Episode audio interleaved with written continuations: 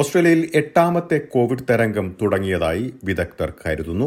പുതിയ വകഭേദങ്ങളിലെ എറിസ് എന്ന കോവിഡ് വകഭേദമാണ് ഏറ്റവും കൂടുതൽ പടരുന്നത് എന്നാണ് റിപ്പോർട്ടുകൾ. ഒക്ടോബർ 24-ന് അവസാനിച്ച ആഴ്ചയിൽ 6550 പുതിയ കോവിഡ് കേസുകളാണ് ഓസ്ട്രേലിയയിൽ സ്ഥിരീകരിച്ചത്. ദേശീയ തലത്തിലുള്ള കോവിഡ് കണക്കുകളിൽ 23.6% വർധനവാണ് ഇത്. അതേ ആഴ്ചയിൽ 1245 കോവിഡ് രോഗികളെ ആശുപത്രിയിൽ പ്രവേശിപ്പിക്കുകയുമുണ്ടായി. ഇതിൽ 31 പേരെ തീവ്രപരിചരണ വിഭാഗത്തിൽ പ്രവേശിപ്പിച്ചു. കോവിഡ് രോഗം പടരുന്നത് ഇതേ നിരക്കിൽ തുടർന്നാൽ ക്രിസ്മസ് സമയമാകുമ്പോഴേക്കും ഈ കോവിഡ് തരംഗം പാരമ്യത്തിലേക്ക് എത്താൻ സാധ്യതയുണ്ടെന്നാണ് ന്യൂ സൗത്ത് വെയിൽസ് ആരോഗ്യവകുപ്പ് പ്രവചിക്കുന്നത്. പുതിയ കോവിഡ് തരംഗം എത്രമാത്രം അപകടകാരിയാണെന്നുള്ള കാര്യമാണ് ഇപ്പോൾ പരിശോധിക്കുന്നത്. മെൽബണിൽ GP ആയ ഡോ പ്രതാപ് ജോൺ ഫിലിപ്പ് നമുക്കൊപ്പം ചേരുന്നു. SBS മലയാളം പോഡ്കാസ്റ്റുമായി ഡെലിസ് പോൾ.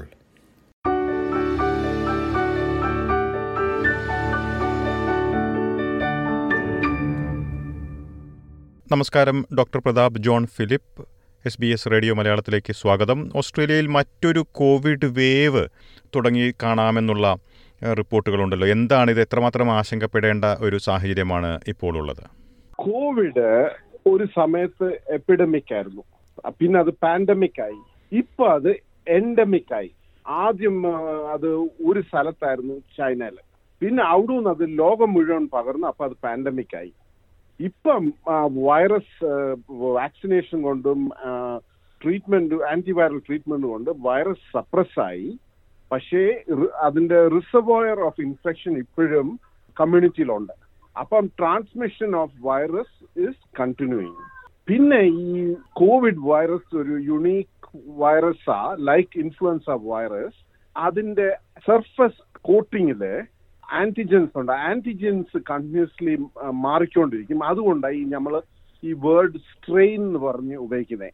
സയന്റിഫിക് ടേം എന്ന് പറഞ്ഞു കഴിഞ്ഞാൽ ഈ വൈറസിൽ ആന്റിജനിക് ഷിഫ്റ്റ് ആൻഡ് ഡ്രിഫ്റ്റ് ഉണ്ടാവും. അപ്പൊ അതുകൊണ്ടാണ് ഈ പുതിയ പുതിയ സ്ട്രെയിൻസ് വരുന്നത്. പക്ഷേ നല്ല വിശേഷം എന്ന് വെച്ചാൽ ഇപ്പം കാണുന്ന കോവിഡ് ആദ്യം നമ്മൾ തുടങ്ങിയപ്പം പോലുള്ള അത്തരം സിവിയറിറ്റി ഇല്ല. യൂഷ്വൽ പ്രിക്കോഷൻസ് എടുക്കണം. മാസീവ് ഗ്യാതറിംഗ്സിലൊക്കെ പോവുകയാണെങ്കിൽ ഡെഫിനറ്റ്ലി മാസ്ക് ഉപയോഗിക്കേണ്ട ആവശ്യമുണ്ട്.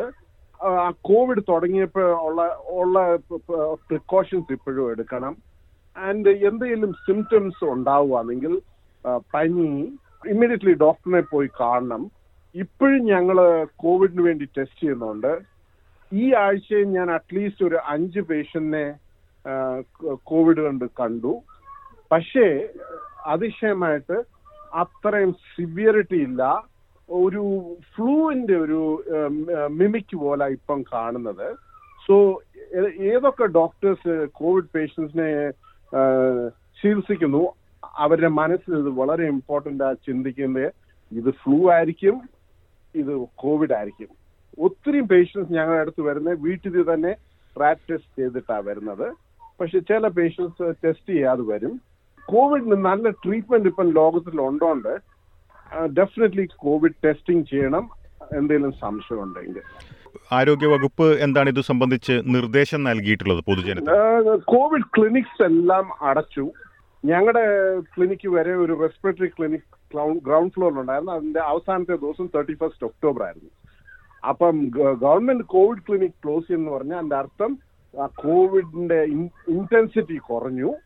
ആ ഡിസീസ് എൻഡമിക് ആയതുകൊണ്ട് എല്ലാ വർഷവും നമ്മൾ ഫ്ലൂ വരും. നമ്മൾ ഫ്ലൂ എങ്ങനെയാണ് മാനേജ് ചെയ്യുന്നത്, അതുപോലെ തന്നെ കോവിഡും ഒരു ആക്റ്റീവ് അപ്രോച്ച് എടുത്ത് അതിനെ മാനേജ് ചെയ്യണം. പക്ഷെ പണ്ടത്തെ പോലുള്ള ഭീഷണി വേണ്ട, ഇങ്ങനെ കണക്കില്ലാതെ മനുഷ്യർ മരിക്കുന്നതും ICUs എല്ലാം ഓവർവെൽവ് ആവുന്നതും അങ്ങനത്തെ ഒരു സിറ്റുവേഷൻ ഇപ്പോൾ ഉണ്ടാവാൻ ചാൻസ് ഇല്ല.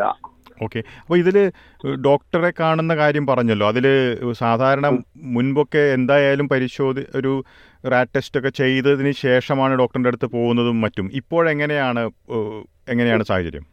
ഇപ്പോഴും ചില ആളുകൾ വീട്ടിൽ റാറ്റ് ടെസ്റ്റ് ചെയ്യുന്നുണ്ട്. ബിക്കോസ് ഒത്തിരി ചില ആളുകൾക്ക് ഹൈലി സെൻസിറ്റൈസ്ഡാ.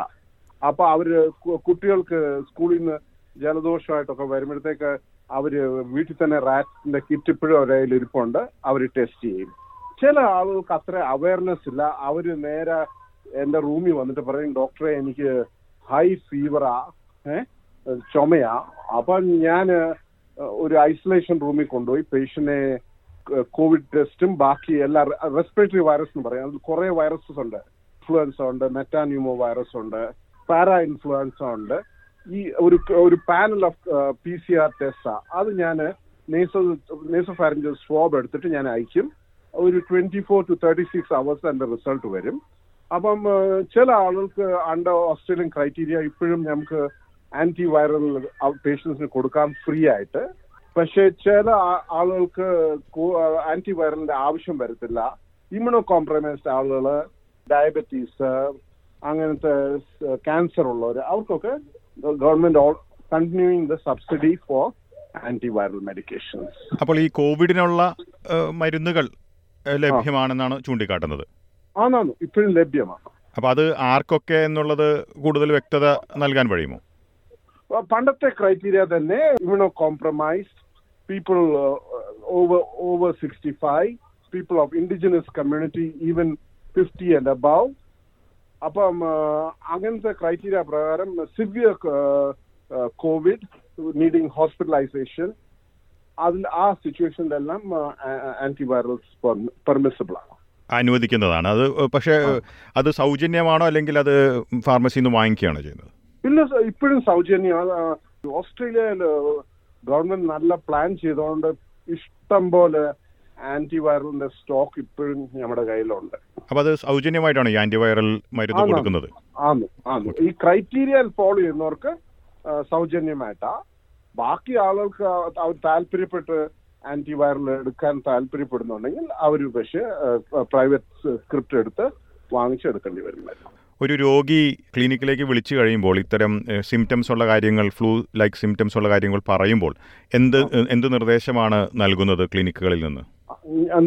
നിർദ്ദേശം എന്ന് പറഞ്ഞു കഴിഞ്ഞാൽ എല്ലാ പത്തോളജി ലബോറട്ടറി ഓസ്ട്രേലിയയിലെ, for example Dorevitch, for example Foresight, അവർ ഡിഫറെന്റ് പാർട്സ് ഓഫ് ദ സിറ്റിയിൽ കോവിഡ് ടെസ്റ്റിങ്ങിന് വേണ്ടി അവർ ഓരോരോ സെന്റേഴ്സ് അസൈൻ ചെയ്തിട്ടുണ്ട്. ഞങ്ങളുടെ ഏരിയയിൽ തന്നെ 4 or 5 ഏരിയയിൽ ഇപ്പോഴും PCR ടെസ്റ്റിംഗ് ചെയ്യുന്നുണ്ട്. അപ്പം അവർ ഫോൺ ചെയ്യുമ്പോൾ ഞങ്ങൾ അവർക്ക് ടെലിഹെൽത്ത് വഴി ഞങ്ങൾ അവർക്ക് കോവിഡ് ടെസ്റ്റിംഗ് എന്ന് പറഞ്ഞ ഫോം അവർക്ക് ഇമെയിലായിട്ട് അയച്ചു കൊടുക്കും. പേഷ്യന്റ് ഈ ഫോമായിട്ട് ആ ലാബിൽ പോയി കഴിഞ്ഞാൽ അവർക്ക് ഫ്രീ ആയിട്ട് ആ കോവിഡ് ടെസ്റ്റിംഗ് ചെയ്ത് അവർക്ക് റിസൾട്ട് കൊടുക്കും. അത് കഴിഞ്ഞിട്ട് പിന്നെ ഫോളോ അപ്പ് ടെലിഹെൽത്ത് ചെയ്തിട്ട് നമുക്ക് റിസൾട്ട് പോസിറ്റീവ് ആണെങ്കിൽ depending on the patient symptoms and other matters we will decide how it's going to be treated.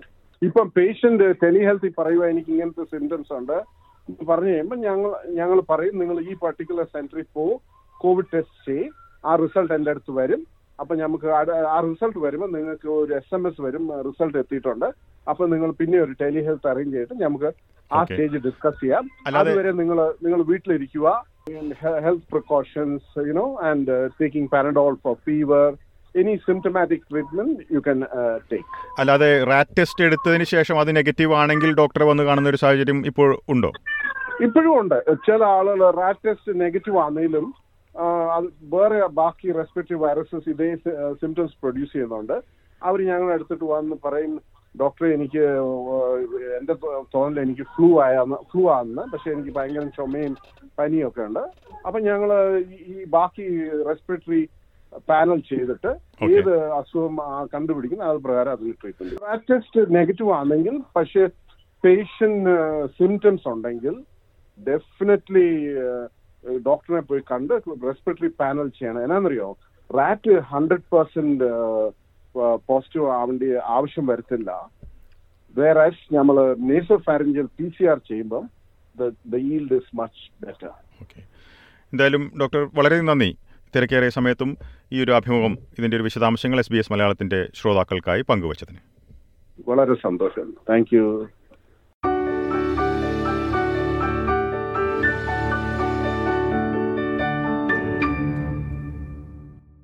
ഓസ്ട്രേലിയയിൽ പുതിയ കോവിഡ് തരംഗം ആരംഭിച്ചതായി വിദഗ്ധർ മുന്നറിയിപ്പ് നൽകുന്നു. ഇതിന്റെ വിശദാംശങ്ങളാണ് നമ്മൾ ഇതുവരെ കേട്ടത്. മാസ്ക് ഉപയോഗവും അതുപോലെ തന്നെ മറ്റു നിയന്ത്രണങ്ങളും സംബന്ധിച്ച് ഓസ്ട്രേലിയയിലെ വിവിധ സംസ്ഥാനങ്ങളിൽ വ്യത്യസ്തമായിട്ടുള്ള നിയന്ത്രണങ്ങൾ ബാധകമാകാം. ഇവയെക്കുറിച്ച് കൂടുതൽ അറിയുന്നതിനായി ഓരോ സംസ്ഥാനത്തിൻ്റെയും ആരോഗ്യവകുപ്പ് വെബ്സൈറ്റ് സന്ദർശിക്കാവുന്നതാണ്.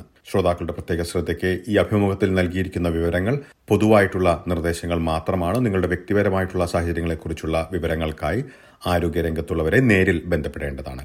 ഇന്നത്തെ പോഡ്കാസ്റ്റ് ശ്രോതാക്കളിലേക്ക് എത്തിച്ചത് ഡെലിസ് പോൾ.